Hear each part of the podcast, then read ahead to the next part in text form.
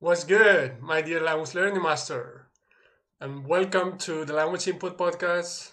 And in today's interview, I'm gonna have Diane, and you know she's American, but she's a Chinese teacher in in America, a Mandarin that is, and she's gonna tell us about her experience living in China, uh, about how she went about learning the language, and also the differences between teaching a language with a different alphabet and and much more. So yeah, I really hope you enjoy this episode, and thanks for my thanks so much for watching.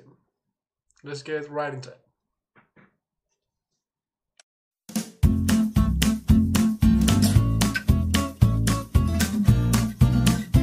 Hi Diane, and Hi, Alvaro. welcome welcome to the podcast. Thanks thanks for coming. Thank you. It's a Yeah, pleasure. thanks for the invitation. And yeah, as usual, just first of all, just tell us a little bit about yourself, especially when it comes to language learning and teaching and all the things that you do in this field. Great. I'm I am from as as soon as I start talking, people will know I am from the U.S. and from the U.S. Midwest, um, where, where I grew up. Um, just speaking English. I, I had some exposure to languages in school. Uh, I took French uh, through let's see, sixth grade to eleventh grade, and then I decided I didn't like my teacher, and I didn't take it as a senior. But partly too because I thought I was going to take an Asian language in college. I was going to be at Wittenberg University, a plug for my undergraduate school, um, in Ohio. Okay. And they had a very strong East Asian studies program. And I was interested at the time in Japanese. So when I went there, I started taking Japanese. And then I became interested in Chinese and switched, took two years of each of those languages. Um, but a much more typical university program, I would say, even today, um, more. It, it, this isn't necessarily true in the US, but a lot of programs emphasize more language study uh, and learning about the structure of the language and memorizing words and, and translation. Um, and so I had a lot of that kind of emphasis. I've lost the Japanese almost completely. Although I can pick up Japanese text, and because I read Chinese well now, I can figure out the topic. so at least I know what's going on from written Japanese because they share the same characters used approximately in the same meaning. Okay. Um, and then started Chinese, and that was where things stuck. So I um, took two years in college and then was planning to go live in China at some point. Eventually got there um, and lived in China in the southwest part of China in Yunnan province for about four years altogether. I've also lived a few summers in other, other cities, major cities in China, and done a little bit of travel. Uh, but I feel like my, my Chinese home is in the southwest, um, and I miss it today. Um, this is just to clarify, this is not Chinese. Okay. Um, this is from, I believe, Tajikistan. Ah, And it's a photo I took in Boulder, Colorado at a tea house. So there's a sister city partnership. So this is um, wow. the inside of, of a tea house that's public. You can walk in and look around. So I just like it for the background. But often at this point, this is when somebody says, "Oh, and and what location is this from?" And no, not China anyway. Yeah. Yeah. Um, so I let's see. I, that was when I was in my 20s that I lived in China. I am older than that now. I'll not specify. Um, and then I met my husband on a, a few months trip back to the US while I was still kind of long term living in China. And we were interested in each other and kept in touch when I went back to China and he came to visit and proposed. And so I came back to the US in 2003 or four, four, 2004. And so I've been here since then, started teaching a little bit, just one on one or tutoring small group classes, and then found a job at a school in north of Chicago and started teaching kids that were fifth grade through eighth grade, eventually had fourth grade. So this is age approximately eight or nine through about 13, 14 Okay. um, so kind of the end of grammar school at a private school and developed the whole curriculum there which was really fun um, and tiring because young i think younger kids the more you have younger kids um, the younger they go, the more you're dealing with body management and emotion management um, as the teacher in the classroom. And the less you can rely on the students to do those things for themselves. Okay. With older students, they start to manage those things or hide those things, and it's hmm. sometimes mm. not so good. Um, and then they um, they also you can do more language stuff directly with the older student that you have. But um, but those young kids have enthusiasm and excitement and honesty, and so they're a really good training ground for being a teacher. Right. Right. Um, I, I then taught at a high school for three years and then began working on a PhD. So I'm a, in a PhD program full time now and teach a little bit on the weekends online, like you do. Okay, cool. And so yeah, think, yeah, yeah, go ahead, go ahead. I was thinking that I think that's kind of the teaching trajectory of my life. Okay. At least. Yeah, I was going to ask you about that. Like uh, when when you started teaching in like north of Chicago, that you said, was it TPRS comprehensible input right away or, or not? No, um, I I had interesting experiences myself. I said in university level, it was more of a, a, a typical kind of a grammar emphasis, mm. um, testing you through translation. Um, yeah, it's a more more study of grammar. Here's here's a grammar pattern. Now practice writing it or saying it. Um, that kind of approach. Um, and after college, I still wanted to continue my Chinese, like developing my Chinese language skills. And I tried a variety of different things. Um, I would say when I was living in China, of course, my, my language growth took off. I do remember getting to China and meeting people who had lived there for less than a half a year. And their Chinese was better than me with two years of university study and maintenance for a few years out, out of college. Um, and so my vocabulary practicing and you know, trying to memorize stuff was, I, I didn't like it. I, it was not motivating for me.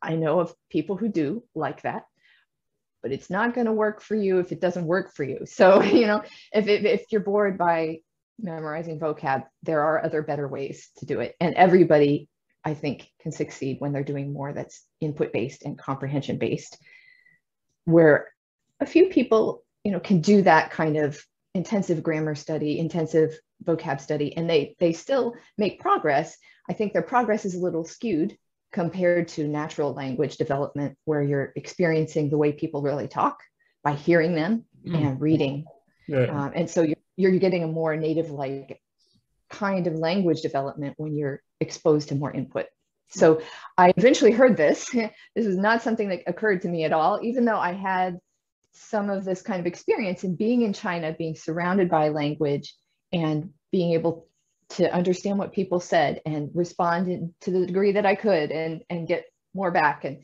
um, so really, when I think about my own real progress, it was based on comprehensible input, but I didn't know to seek that yet in, in my own attempts to learn. Right so um, after I came back to the US, I started using some podcasts that a, a student of mine actually recommended because I was still on the idea that, well, to get better, I need to have a lot of long lists of words and I need to have maybe, I, I found some textbooks that had little short reading passages with 20 new words in it. And I, you know, try to work those out. And it, again, demotivating. Yeah. So um, I started listening to podcasts and I started trying to get the really, really hard ones. I was like, I can't even understand the pace to pick out words. And so I started going down to the lower levels of the podcast. Um, it was Chinese Pod, which has changed its format since then. I think it's a little more traditional now. But at the time, they were interesting things on a topic. They would tell you in English, here's the topic this podcast is going to be about. And there were one or two, maybe three people, either simulating a conversation among friends or a presentation or talking about some media thing they'd seen or explaining a topic culturally and, and doing that almost entirely in Chinese. And I started to find that when there were like four or five words that were new, I could understand it more and more. And my pace of listening got better. And it was exciting and motivating. And I was learning about things instead of just trying to work hard and memorize new vocabulary and try to remember how to use it and then try to use it you know, yeah. So um, the personal experience of that was not all things that I processed, like, hey, when I start teaching, how can I give students more like that? Hmm, I no, it didn't occur to me. I, I found a textbook to use when I was teaching. Um, and it, it was okay for kids in the sense that it didn't overwhelm them with a lot of direct grammar instruction and it didn't do huge lists of vocabulary like some textbooks will really focus on that. You know they have like four grammar points up front here learn this pattern. Now practice it with these 25 new words. And and that that wasn't the way that that textbook did but there was not enough input. Um, so i started creating things for students because i could see that they couldn't remember things yet you know? So so the, you know the wheels could have been turning I had heard about TPR, total physical response. Yeah. So it's like raise your hand, raise your hand, raise your hand slowly, raise your hand quickly. You know, like all those kinds of techniques I had heard about before I moved to China, and I had used them a little bit. Uh, but I then heard about TPRS, so teaching proficiency through reading and storytelling, which grew out of TPR originally, but developed very much into its own thing and continues to develop into its own thing, um, moving past where I do. so I, I don't necessarily consider myself doing TPRS now, but um, I have a lot of things in common with some older forms of TPRS. And I first learned about that at a school. Um, Haiyan Lu was a Chinese teacher in Wisconsin, still is. And she hosted a program that got me started. Um, took me a couple years after that. It's like, it was, it felt magical because the teacher was teaching us Russian. Her name was Katya Paukova, so give her credit. She would write words on a board behind her. And so she'd have transliterated Russian and then English. And so she didn't really speak English as we, we talked, but we made this cute story about somebody wanting a, a large cappuccino. And I can I can hear the word cappuccino in her in her voice still. You know, that was 2010. I think, or nine, 2009 maybe. Um, and it felt so much like, wow, I was just directly getting language. And I thought, I'm going to go back to my classroom. I'm going to do this with the students. And so I walked in the next day with my favorite class. They were, I think, were they sixth or seventh? They were seventh graders then. And I was kind of doing a little bit more input like stuff with them, but not not real systematically, not real smoothly. And I remember going, I'm going to try this thing. And so I walk into the, the front of the classroom and I think, what did she do? I have no idea how she did that. So, I mean, even though there were words up there and I started doing a little bit of those kinds of things, I really needed more help and guidance. What do I do step by step? How can I make that happen? So it was so engaging, not not in a frantic way, not like games are engaging, because I was doing a lot of that. Those were things that my students enjoyed, but I didn't see language growth very right. much. Right, right. So I wanted to see language growth. I was convinced Chinese is not too hard a language for kids without a heritage language exposure. Like nobody at home speaks Chinese. I was convinced that they can learn Chinese. I just wasn't seeing, you know, I, I, I how can I do it better? So, so that was what got me motivated to do it. Um, I also was terrified by um, you may know in the US, there's a language teaching organization called ACTFL, A-C-T-F-L, ACTFL. Um, they, they promote the idea that um, ideally you want to be using the target language in the classroom. 90%, they don't say 90% of what? Time, words heard. But, right, right, right. you know, it's, it's a guide. It's a guide. It's meant to be, it's a position statement. It's not a mandate per se, but the idea is to grow your language, you need to be exposed to it as much as possible. Yeah. And using it when when you can. And so um, that that was terrifying to me as a teacher because I think maybe I had 25, 30% of my class time was in Chinese. A lot of the time was me talking in English, explaining.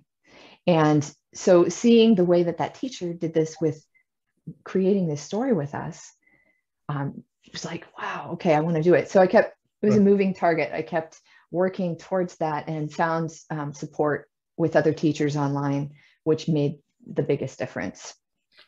Yeah. But what, like, were you sticking to 25, 30% at the beginning because you didn't know better or because you felt like your Chinese wasn't good enough or combination of both?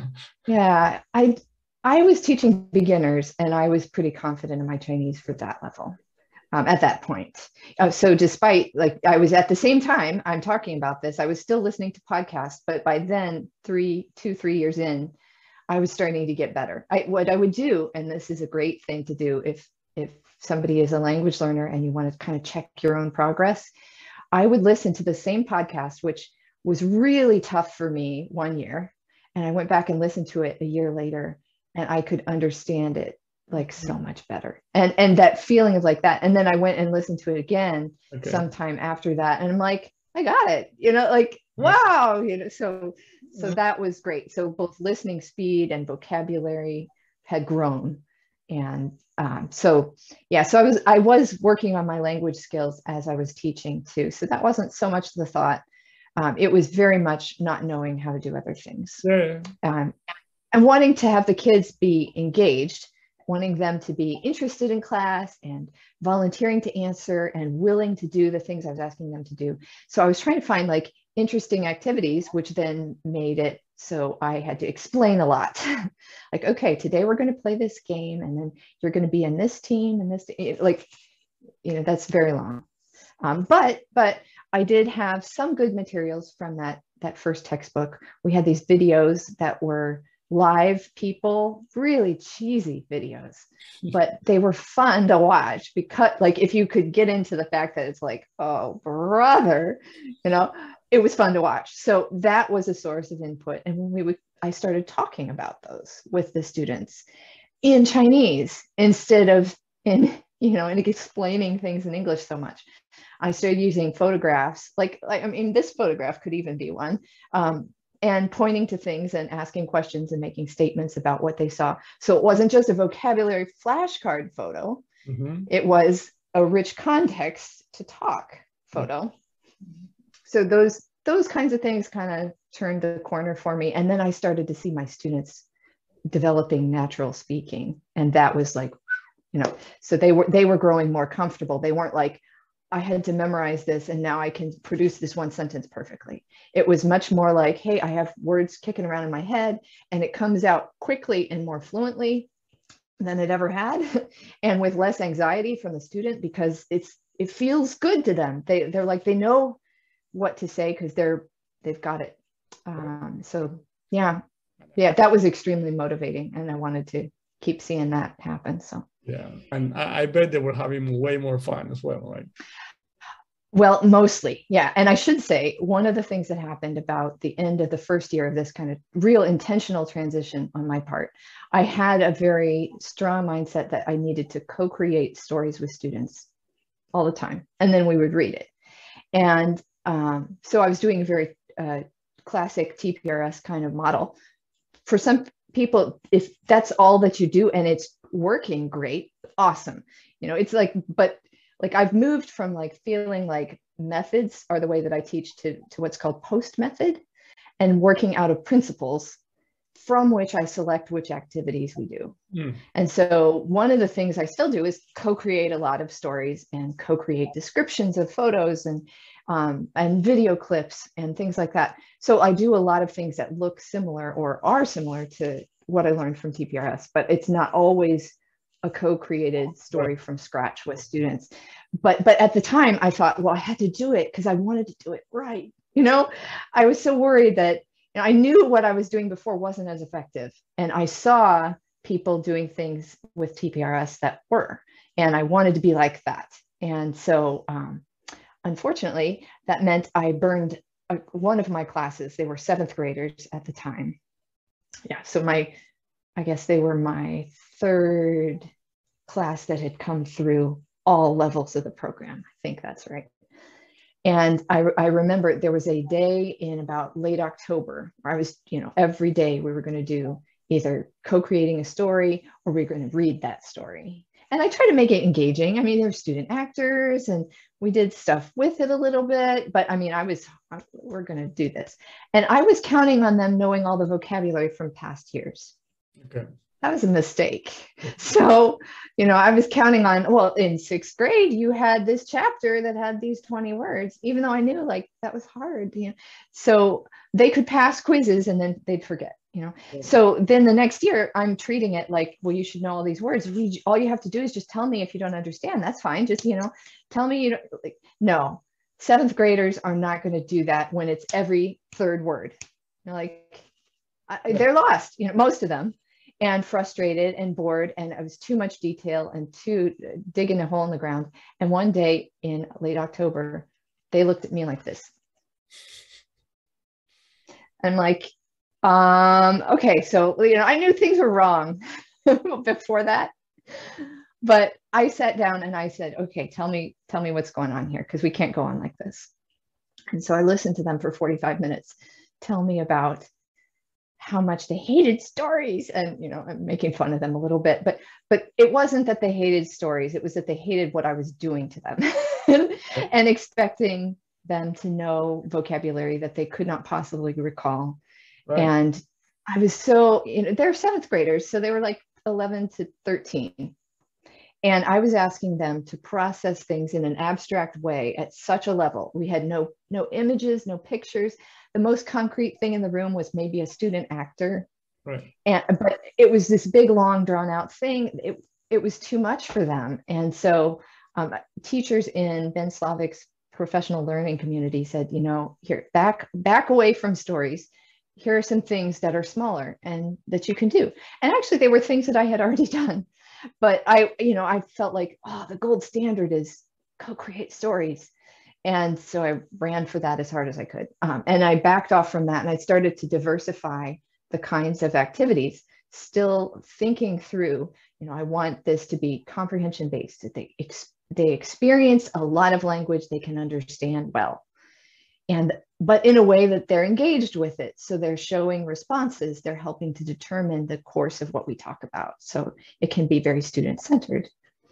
And later on, I kind of added that thought of there there needs to be a purpose beyond just language study here um, but it, like there's a communication that's happening as well so kind of now i'm getting into the where i am now thinking about what is it to, to teach language and what's effective right right yeah i mean i guess the the first thing is it needs to be comprehensible right and that's when pictures and images and context come in, right? But then we don't even know it as adults. Like, how many times do we need to hear a specific word in order to be able to recall it in a real life mm-hmm. conversation? Because many times, right, first of all, as a teacher, you might assume the students are understanding that word. And mm-hmm. again, and they may play along because they they don't yeah. want to be embarrassed or they don't want to be act rebellious or maybe you know maybe the culture is like I shouldn't ask questions of the teacher about something they did. Like I, I should have known that kind of feel. You know, a, a lot of students had that that yeah. I've taught. Yeah, so. Uh, adults will tell you most times, but yeah, uh, th- there's a difference there. But then, yeah, even if you've listened to a specific word or phrase 20 times, I'm just making that number up. It doesn't mean you're gonna be able to recall it later on you might need right. 25 or i'm just making numbers up you know? yeah and and the context in which you heard it you know was there an emotional connection to it was there like a reason like you you needed that word before and so you heard it and like you know, right. you know it, it clicked more i mean there's all these different variables going on all the time it's it's really interesting like and different people will be different in the same class. Yeah. yeah one of the things i tell adult students now is that there is no should. There is no should have known that. Mm. there's just do you right this moment? Know that. And so if if you're feeling lost you need to let me know. Like for me it's okay if there's a little bit of a noise like a little bit of unknown in the language. If if you're feeling okay about it and you're able to continue to engage with it so if like you lose a phrase here or there but you're you're tracking with the overall message um, for me, that's that's that's tolerable limits for me.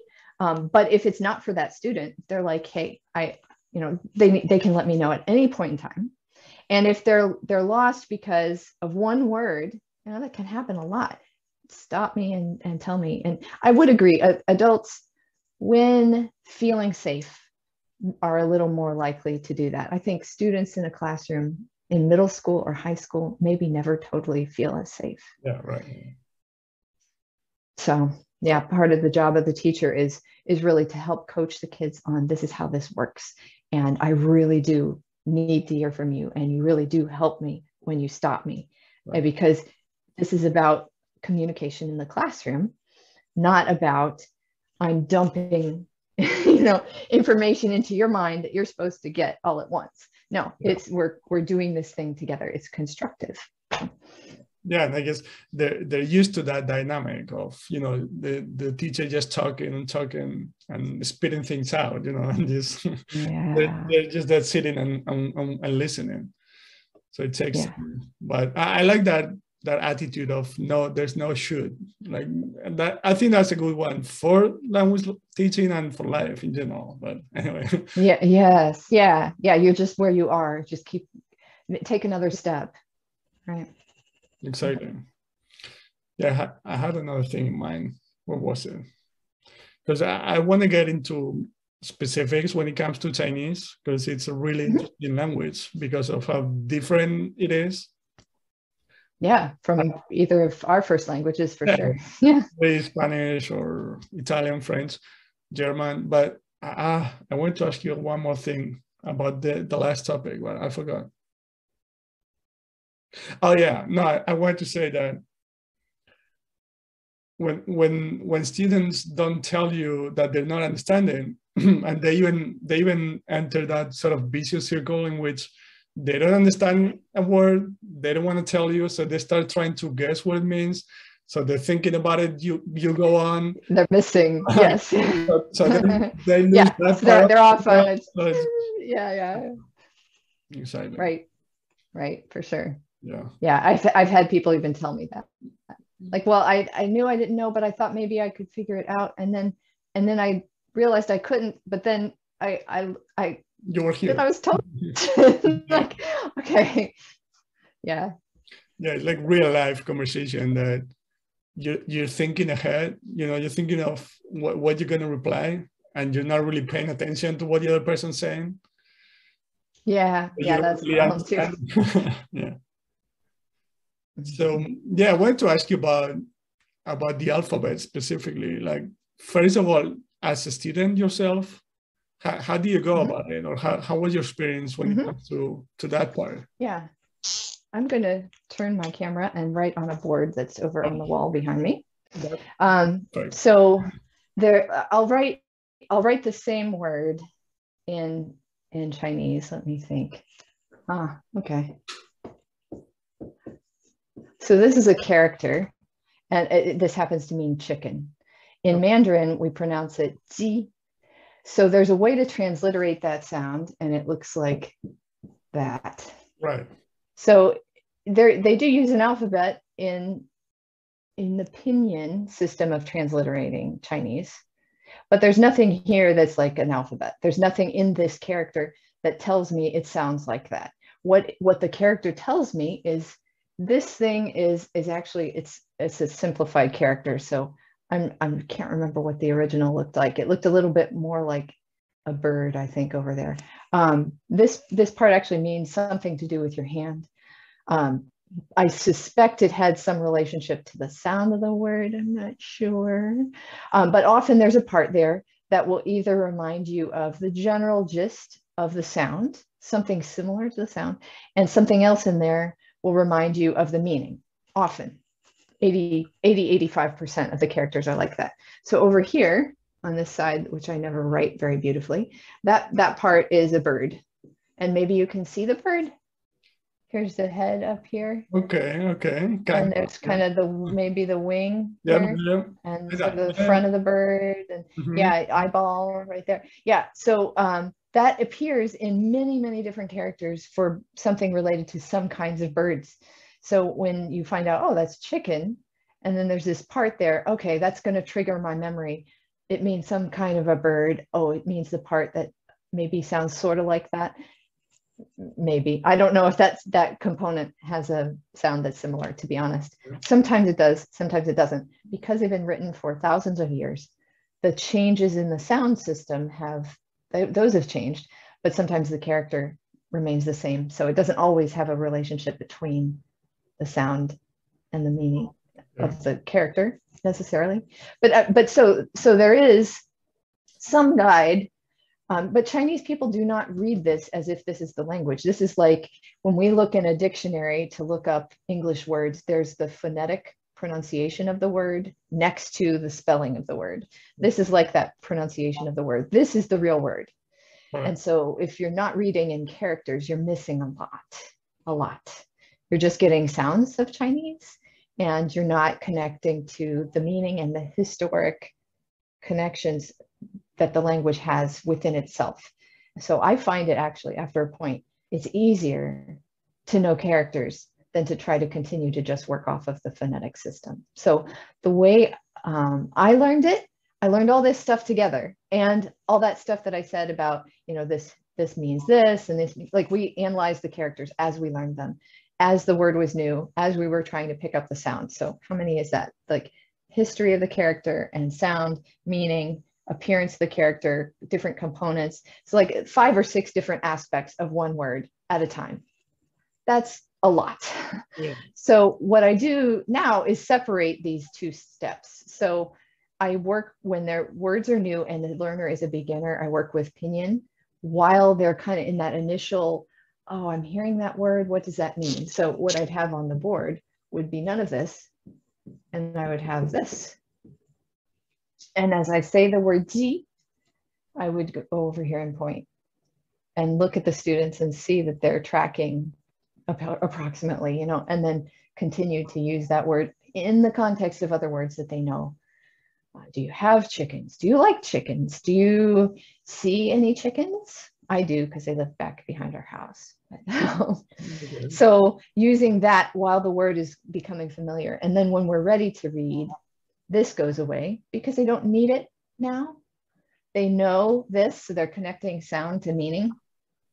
And when I see that that's getting pretty firm for everybody, I figure, okay, now we can show what it looks like. So when we read in my classes, often at the end of class, we'll start where I'll be typing and I'll ask students for like, well, what should what should we start our reading to look like? And then I'll I'll extend it and finish it after class. But let's say if this word was new, I'd want to put that in there like 10 or more times. I got that from Terry Waltz, who does a lot of training for Mandarin Chinese teachers. Um, she suggests like 10 to 20 times to, to see that new word in print the first time you're reading it. And then over time, you're going to see it again. Uh, but that first time you're kind of loading in lots of opportunity to go, ah, oh, that's ji. Oh, ji looks like that well you know so the idea is like this is so strong the sound and the meaning is so strong all you're doing when you're reading is just adding mm, that's what it looks like and then later on we do the analysis of the parts of the character where's maybe the historical development of the character if that's fun for students or there's a good reason to do that yeah. rather than doing it all at once so it also like a researcher who is actually one of my dissertation committee professors. Thank you, Dr. Michael Everson. Um, he talked about it being a process view of reading. So looking at it like we can work with Pinyin for a while and then have them read the same text. In his case, it was like everything was Pinyin for um, several weeks of class. And then everything switched to characters, no new words, just read the words you've already heard. And so his idea was like, if we can give them that that first experience just with oral language like a Chinese child, and then add the reading um, when they they have developed some language ability, then that's going to be better for them Then try to do it all together because you know five right. different things about every word is very burdensome. Mm-hmm. But I was thinking, do, do, you think the pinyin part is a necessary stepping stone, or could you go straight to character equals chicken, or character equals and a picture of a chicken? I'm just thinking about it.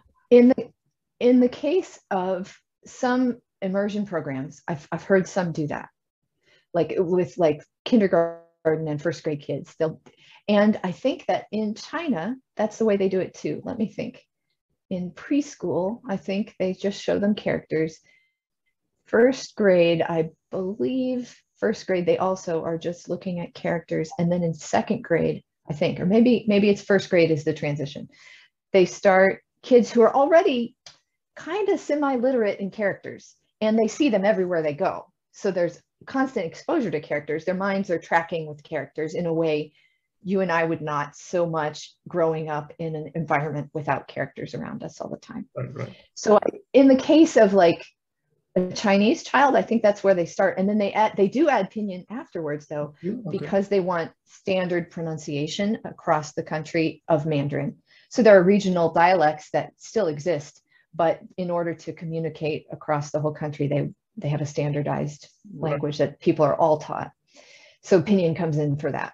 Okay. For Westerners who have an alphabet background, the problem I think is not, not so much using Pinyin, but it's using Pinyin over the character and showing that all the time and Right. trying to expect someone who's trained to read alphabet languages just oh just ignore that Yeah, not gonna happen. you're not going to happen so if you want me to read characters don't show me pinyin with it I mean, that's absolutely. my Yeah, yeah, yeah. Like if you have both, one, yeah, it's just it's like it's like Yeah. watching a movie in the target language with subtitles in your own native language. Your mind's gonna go to the Yeah. language, right? yeah. naturally it's where you're stronger yeah um, and and chinese teachers if anybody's watching they, they'll say but in second grade in china this is what we give students we do give them a text that has characters and pinyin and they do fine again who are those children? What is their language exposure? They are fluent in chinese already. It's they have the ear for chinese already. The language makes sense to them. They're growing vocabulary but they know chinese. Your non-native student who has 100 hours of class time per year or 150 maybe that that student does not have this strong language in their mind that they have grown from their birth and so they are a different kind of learner than than a native chinese child who's exposed to language all the time so when the second grader also who has seen characters from their birth constantly surrounding them and seeing mom and dad or family or their teacher reading things aloud from signs on TV. If you watch TV in China, everything is subtitled in characters. It's to promote literacy. So kids grow up constantly seeing this. Their minds are not going, What is that? Like an alphabet trained mind kind of has a natural reaction like to see the difference in characters is is really kind of challenging at first Right. they need more time and so you know when the second grader in china can do this and, and can kind of visually ignore pinyin except where they need it well, because their mind is already keyed in on characters have meaning and I- did not have that background and so i Right. think the approach can differ to get to the same goal which is reading texts that don't have this and just reading characters and reading it and connecting to the sound of standard Mandarin. Right, right, So right.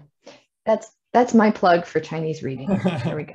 I I love it. I love reading Chinese characters. Um, and the reason I would delay introducing characters while the word is sounding new is so that students succeed in the reading step with less burden. Yeah. Because yeah, I'm. I mean, like I'm always. I'm always obsessed with uh, how, how to put it into words. Like whenever I'm not sure about something when it comes to languages, I tend to go with it with, with the natural way, right? Mhm. And the way kids in China are exposed to the language are, is through characters, right? First of all, Mhm. Mostly. so I, I'm, Yeah. Thinking that that pinyin, it's on one side uh, like an attempt from us as Westerner adults to learn to sort of hack the process in a way, or like you said, they do it in China, so so they have a standardized accent throughout the whole country. But it has nothing to do with the actual language acquisition of the of the language because that that happened before, right? Yeah, before Pinyin existed, people did learn to read in China.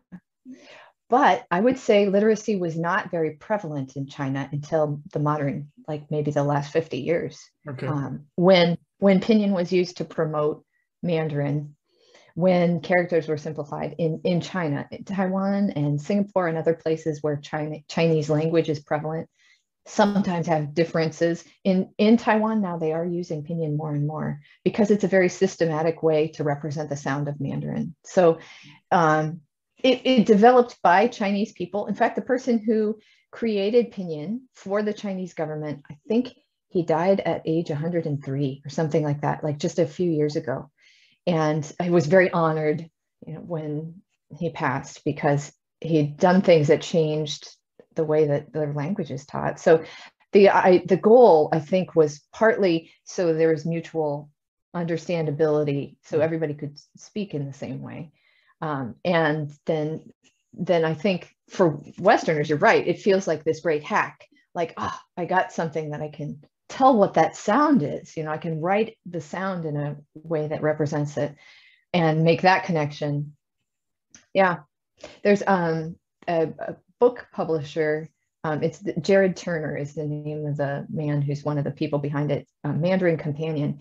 Jared wrote a blog post years ago that was called something like the crippling crutch. And it's this situation. Mm-hmm. If you have that always showing, you're not, as an alphabet language trained mind, you're going to have a real hard time here. Yeah. But you know, do you need to do you need to know how to read Chinese characters to be fluent in Mandarin? I, no, but I think you're missing things. I think you're missing a lot. I think you're missing the the connections between words because you can't tell by sound. Like in English, sometimes you can tell by sound that the words are related, like phonology and telephone and what else do we have that has phone? but those things all relate to the word sound. In Chinese, you're not so likely going to hear a part that is telling you about relationships of meaning across different words you're going to see it in the characters and so that it's it's wonderful okay yeah i'm just i'm just thinking about different ideas uh-huh. so the back to the chicken example so mm-hmm. What if you're like right away when you start in the story you know you're going to use a chicken you use the character right away equals chicken, or, or, or, even better, a picture of a chicken, right? Next mm-hmm. to. Okay. Or, or if you're using a verb, just a picture of yourself. Uh, you know, if you're talking about eating, just, I mean, someone eating mm-hmm. or you gesturing it out. Is that what could, would it do? Could you do that without the pinyin part, directly with characters, and obviously helping them a lot with images and context and. Uh huh. I you might. Here's another reason why Pinyin is an, an advantage. Most typing systems mm. rely on Pinyin as the input method. There is a way to do it based on handwritten strokes that are within the character, um, but that is harder to learn, in my mm-hmm. opinion, if you don't have a character language background. Like people in Japan already know a lot of the same characters, as I mentioned before. So they they may be okay with with that, seeing that right away may be better perhaps for them. I'm not sure. I haven't had fluent speakers of Japanese in my classes. I have had fluent speakers of Korean in classes. Korean is not a character language, but in South Korea, they do teach a lot about characters, and people's names can be written in characters pretty much. And um, so, students from Korea who have been in my classes or have a heritage Korean language sometimes are more primed to see those characters sooner, even though their, their language isn't written in characters, just because they've learned them a lot. Um, and so maybe for them, I would do it. I do when I was teaching upper levels, like fourth year AP classes, I would just do that. I would just show new words and characters right away and say the word. Sometimes I would say, you know, how in Chinese, I'd ask them, how do you how do you think you'd spell that? Listen, and as we would double check that they could spell it because I wanted them to be able to type the word later. And by then, they're really pretty good. They've, they've figured out that, and by figured out, I mean they've kind of not had to really work too hard at figuring out how to spell things in Pinyin because they've had years of exposure by then. Okay. And so they've they've connected. Okay, that J sound is going to sound like, you know. So th- in their case, yeah, I do. And I think if it's uh, a heritage Chinese learner too, show them the characters right away for words that they already know how they sound. As long as they, Pinyin is really useful because of that typing thing. To be able to look up words in a dictionary or something that's, you know, it, it helps make you more independent and productive to have the ability to use Pinyin. Okay, so so it's yeah, it's complicated. yeah, I can see that.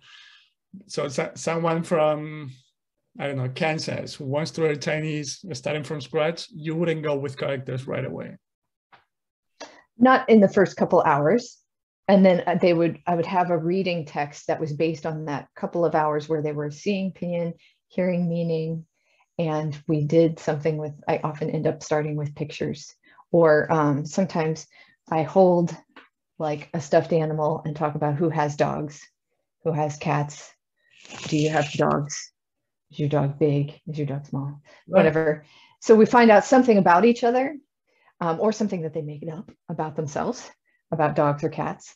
And then the text that they're going to read, maybe two or three hours, depending on what I see their progress to be. Like if they're seeming like really quick, easy answers to questions, some people are starting to say the new words as we're we're talking they without seeming to struggle much um, then i'm thinking okay those words are starting to really be familiar enough to them they're they're putting them into that matrix in their minds of language and so they're probably ready to read them. And then i would show them in character text. Mm-hmm. so it would be about somebody has a dog who's a big dog. He doesn't have a little dog. He has a big dog. Um, you know and it would have those new characters in there a whole lot of times. Mm. so it's not a long delay in my case. I would say it's generally two or three hours. Sometimes though after i get started with that after that first time reading i'm going to give reading after each class just because i see them once a week and so if you don't continue to have some more opportunity to read i think you're going to it's going to fade right that's one of the things I think about Chinese, maybe more than a phonetically written language. You, I think it it just takes more time. People like to say difficult for that situation. I would say just means different. Hmm. It means different things. The Chinese is beautiful in that the the um, the verbs are extremely straightforward. There is no conjugation. There is no verb agreement. There is no tense. So all of those things that make from what I understand, Spanish considered very hard. Those don't exist in Chinese. So where a language has more time to get to some part of it, there, there generally there is also some area of like of that language that is going to take you less time to get there. And it's the distance between your first language or the languages you know and Chinese that makes it more challenging. Like I mentioned, I taught Korean kids in high school a couple of them particularly I'm thinking of, they read very quickly and reliably in characters because of that past exposure to Chinese script in in the case of the one girl in Korean schools, I think they they taught something along those lines. She was she showed me stuff that she had worked on and um, before she even took a Chinese class. So the the exposure helped her a lot. Um, and and then the fact that there are cognates between Korean and Chinese. A lot of words were borrowed in from Chinese and yeah. became part of Korean. And so, you know, big advantages there. So it wasn't that hard for her. Right. You know? Yeah, the, the language is not it's not harder itself. It's just there are a lot of factors involved, like you said. It's exactly. It's, and uh, if I'm learning Italian as a native Spanish speaker, I'm gonna be able to access comprehensible resources on my own way quicker than I am with. Right. So Definitely. I, I, I think that's the challenge with Chinese. It's hard to get to the point of being independent quickly. And uh, so a lot of people like they are doing massive memorization of characters on a little app or something on their phone um, because they're that type of person. If there's if you're learning chinese independently i think wow that's tough. I i would say take a class until you can get something more. Like i've, I've been producing um, reading videos and then little short videos where i'm outside like i live in the countryside i really do have chickens and um, so when I think of it, or it seems like something interesting is going on, I'll take a little video clip that's like two minutes or four minutes long, something short, and I'll narrate it in simple Chinese. Occasionally throw in an English word to clarify the meaning somewhere. I'm trying to point at things on the camera and stuff like that. And then they build up over time. So those are like my little listening resource videos. And then I have reading resource videos, things that we've created for the classes I teach that, um, again, kind of build. So week to week, there's another video where there's a lot of the same words that came up in previous ones and two, three new ones in this video. So uh, those are read along videos uh, on the channel that I have. And it's in my name. So Diane Neubauer. I'll, I'll leave, so the, I'll leave the link oh, yeah. down below. Yeah. yeah, thanks.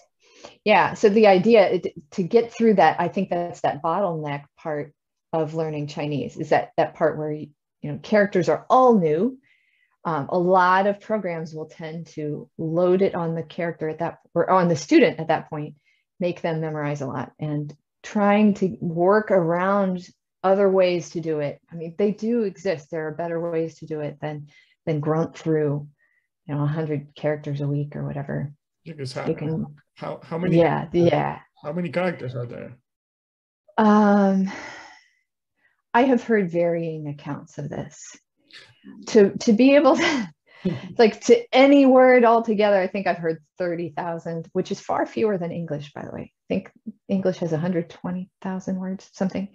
But most people don't use 30,000 characters. Like, I think I've heard, like, I think at the end of um, middle school or junior high school, I think they expect students to, to read 1,500 words.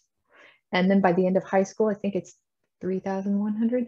I'm not, don't quote me. That's for Chinese mm-hmm. children. So they're thinking like to graduate from high school, 3,000 plus words. I think, I think I have that number right. I may not, it's not 30,000 though. um, so if there's a lot of obscure ones and some have fallen out of use. Um, some have been created by the internet. Here, this one's fun. Since I have this up here. Um, when I tell you that that means awkward, embarrassed, um, really feeling uncomfortable, oh, can like you tell why? Emoji. It was made. Yeah, yeah. It's like here, here's your eyes and the head, and then the mouth going ah, you know. So it, this was a a character I think that existed before that didn't mean that. And then somebody found this ancient character and brought it in, and it became this really hot word on the internet. So it's pronounced jiong, so if somebody's like feeling jiong, it's like you're like, I have no idea what to do. This is so awkward. This is so terrible. So um, they're creating new characters too. Yeah, yeah, yeah. I mean, what I had in mind is there's so many characters that if you try to memorize them, it just mm. it's just crazy. Like it's yeah. it's one thing to be able to read 1500 characters or 3500 but that doesn't mean you need to memorize them. It just it just sounds right right. Yes yes. And i think that's it's unfortunate that often we like oh well you need to be able to do this thing as the goal. And so the the assumption then is well that means i need to grunt work you know to like well no there there are many ways to attempt to reach this goal. Yeah, and yeah. some are more pleasant and some are more successful than others. So absolutely. Yeah. I always think the natural way because that's I always talk about the same thing. Like when we're kids, like we're not born with a specific chip or whatever you want to call it to, to learn Chinese or uh, English, Spanish, or whatever the language, right? It's like we all have the ability to learn any language. It's just that I grew up in Spain, so I was exposed to Spanish. You grew up in, in America, so you were, you know, so we all have the yep. ability to learn Chinese if we want to. Yeah. And yeah.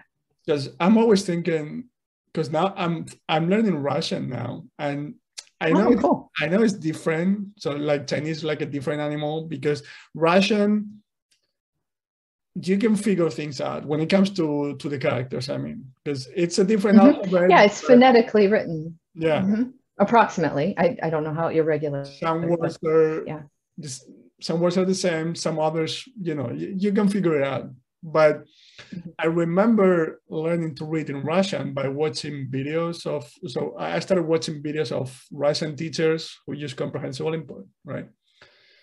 And mm-hmm. I remember, like, um, I watched a video from a friend of mine, Ina, that I had on the podcast as well, and she had a map of Europe, right? And all, all the country names were in Cyrillic alphabet in, in Russian.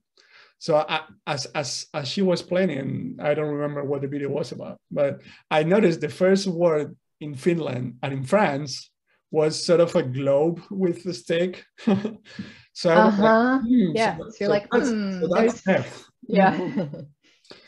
so yeah. You know, it's like in a natural way, my brain picked it up without me having to consciously learn it or memorize it. You know what I mean? So that's why I'm what I'm trying to figure out with Chinese. With again, it's mm-hmm. it's com- a completely different animal because you know yeah but i i think that th- what you're getting there is kind of similar in the sense that you're making a connection to the sound of words you know mm-hmm. to how they look right and so that yeah that's the process of reading is connecting up to sounds that mean something mm-hmm. and now they're represented in a certain way so yeah yes that's that's why I yeah this is one of my big research interests so want to do stuff on on how do people learn to read Chinese as a second language, but but new scripts in general. Like how can we do that? How does it happen? And, yeah, yeah that, that's why I, I, I, tend to lean into the natural way as much as I can. You know, if, if kids do it this way in that specific language, let's try to replicate that, right? Or Mm-hmm. At least I tend to think that's the better way. Yeah. Sometimes though, like I mentioned, like the, the common sense way to teach Chinese children to read, I think should be different than a non-native, non-character language um, background learner. You're biased so, by the by yeah. The, so there's natural and there's natural. Like yeah, I understand. Like I guess to, to my thinking, it's like I want to work with the way that that functions socially for us in the classroom? Like, can we pull it off together? And does it align with how minds seem to work? Um, and how, what sources of input there are? So like I'm thinking of on three levels of how languages are, are acquired when we're talking about classroom language acquisition, especially. And so like thinking of those factors, like how can I do this in a way that works with teachers and students in the classroom setting? how can I work in a way that aligns with what we know about the mind and how it treats language and how it builds language, um, and then how how how does it align with what we know about how to provide sources of language input that are going to be more high leveraged for developing language ability. And so it's not having 50 words that are new in a short paragraph, it's having three and seeing them 10 times or, you know, like that like thinking through those kinds of issues um, yeah and, and and focus i mean I, once again because of how different the language you teach is you from i mean again from spanish english you need to do a lot you need to do a lot more research on those things but in general yeah i think it, yeah. Yeah go ahead go ahead.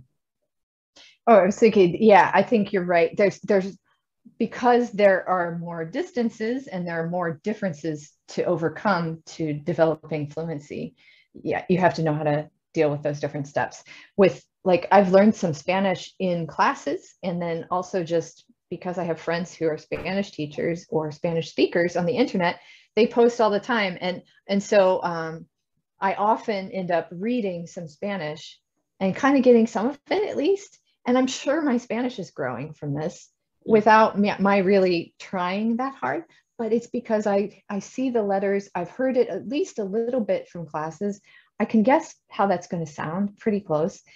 I mean, yeah. So yeah, you can't do that with with these if you're not kind of keyed in on the system already. And so actually I've, I've even heard people talk about this is like the culture that develops then around how languages are, are taught or how they're learned or learning in general kind of can relate to this. Like in Chinese, you kind of need some help to understand it. So the, the transmission, the teacher role becomes really culturally important mm-hmm. in a mm-hmm. way that I don't know that it is in an English language environment, even a more traditional English language environment where um, teachers were more respected than they are in the US right now.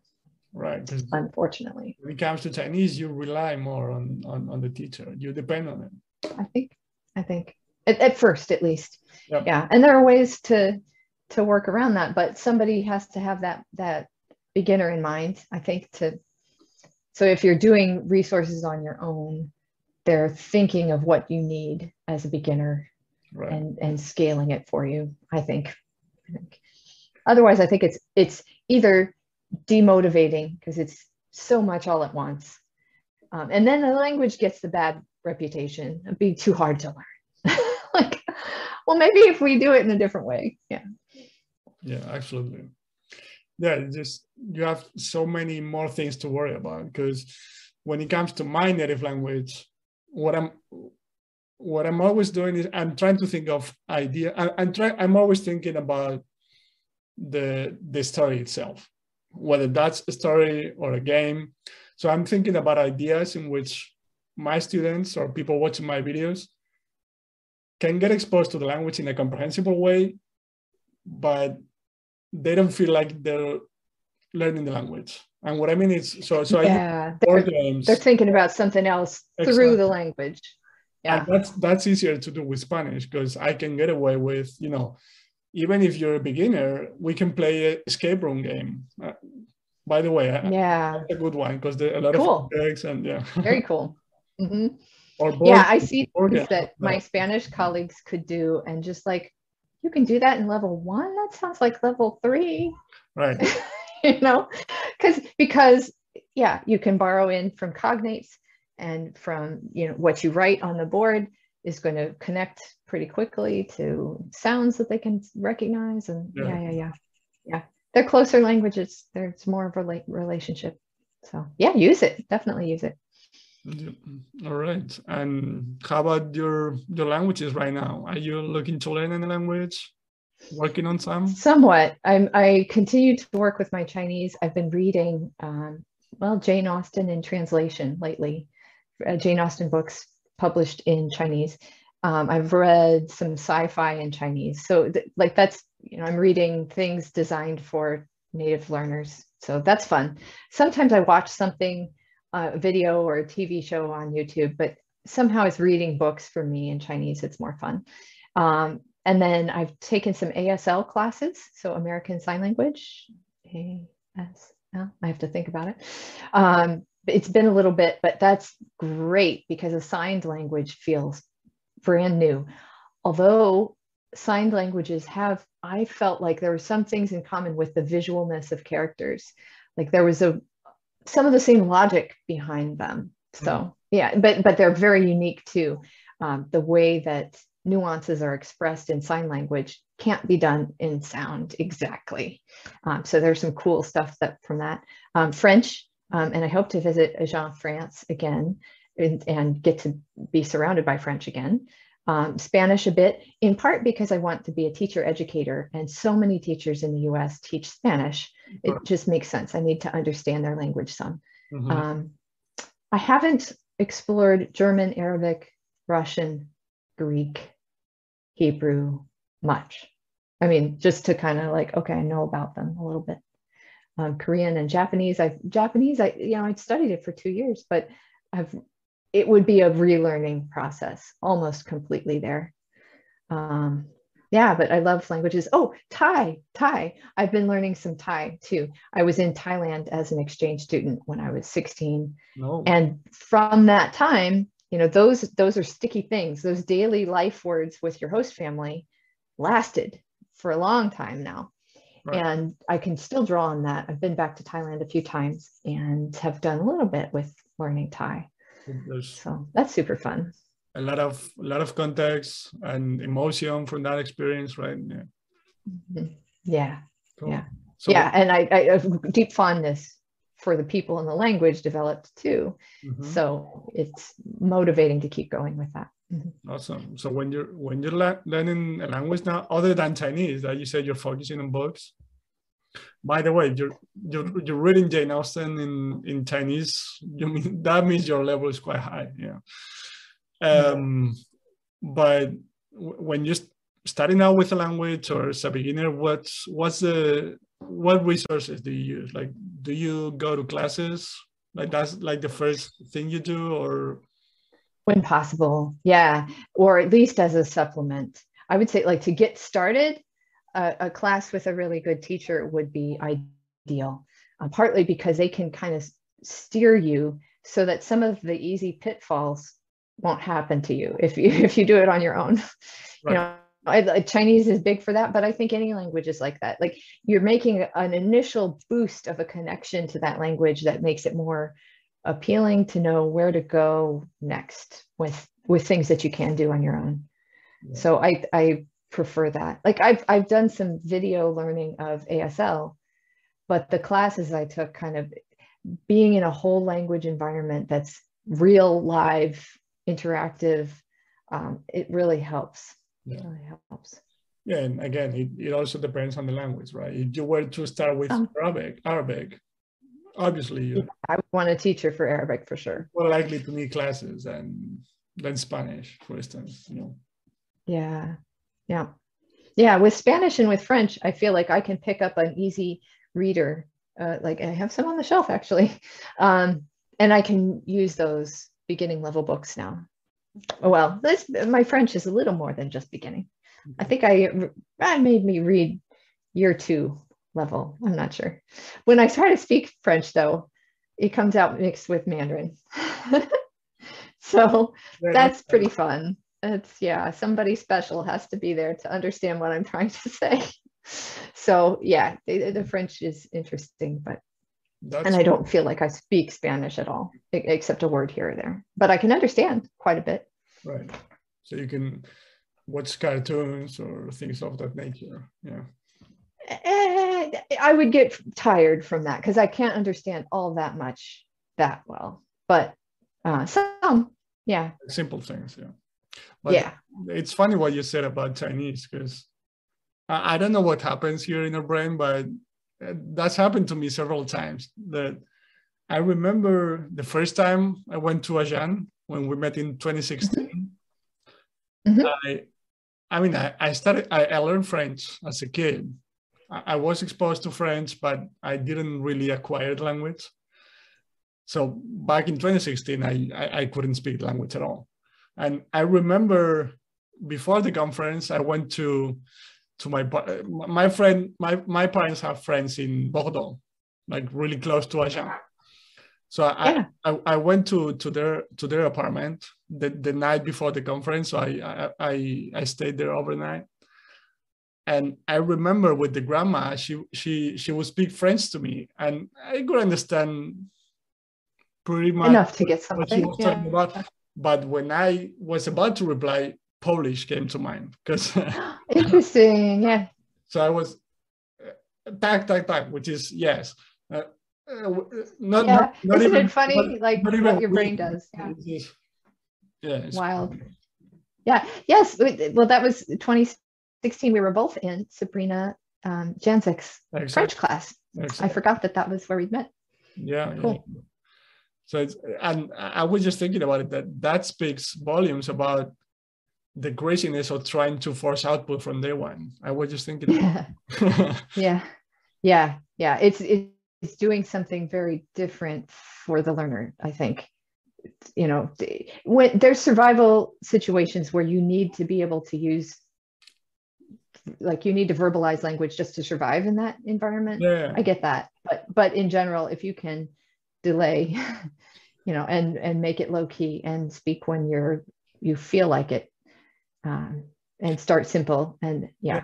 it's just it's just not how the brain works. So it's just a sort of an attempt to hack the process like i always say. But yeah, yeah. other than you know my appendix is about to explode what emergency yeah. situation you're gonna be in yeah. i'm just kidding but well yeah well i was thinking actually of a korean woman i met in southwest china in a kind of a little tourist town i was so impressed with her chinese and i told her and she said, Well, I had to. Nobody here speaks Korean, you know. And so like to, to the way she put it was it for me to be able to eat i had to know what to say.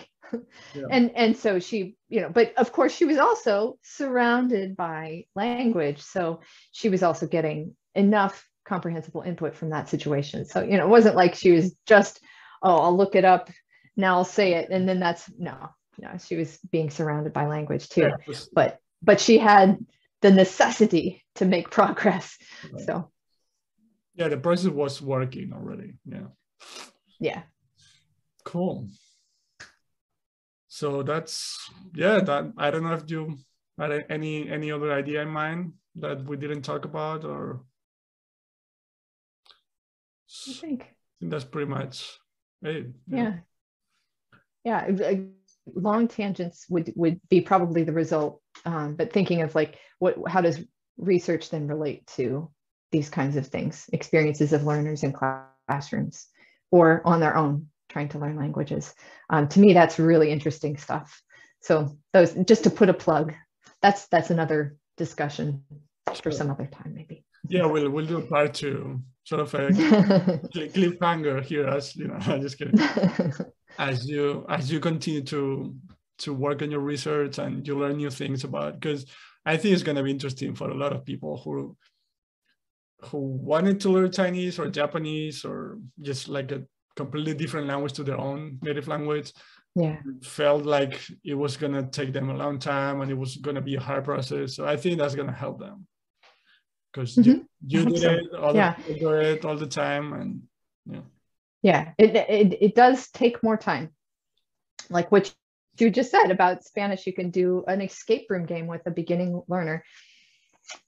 If you did that in chinese you wouldn't understand very much of what going on you know so i mean we could do a lot.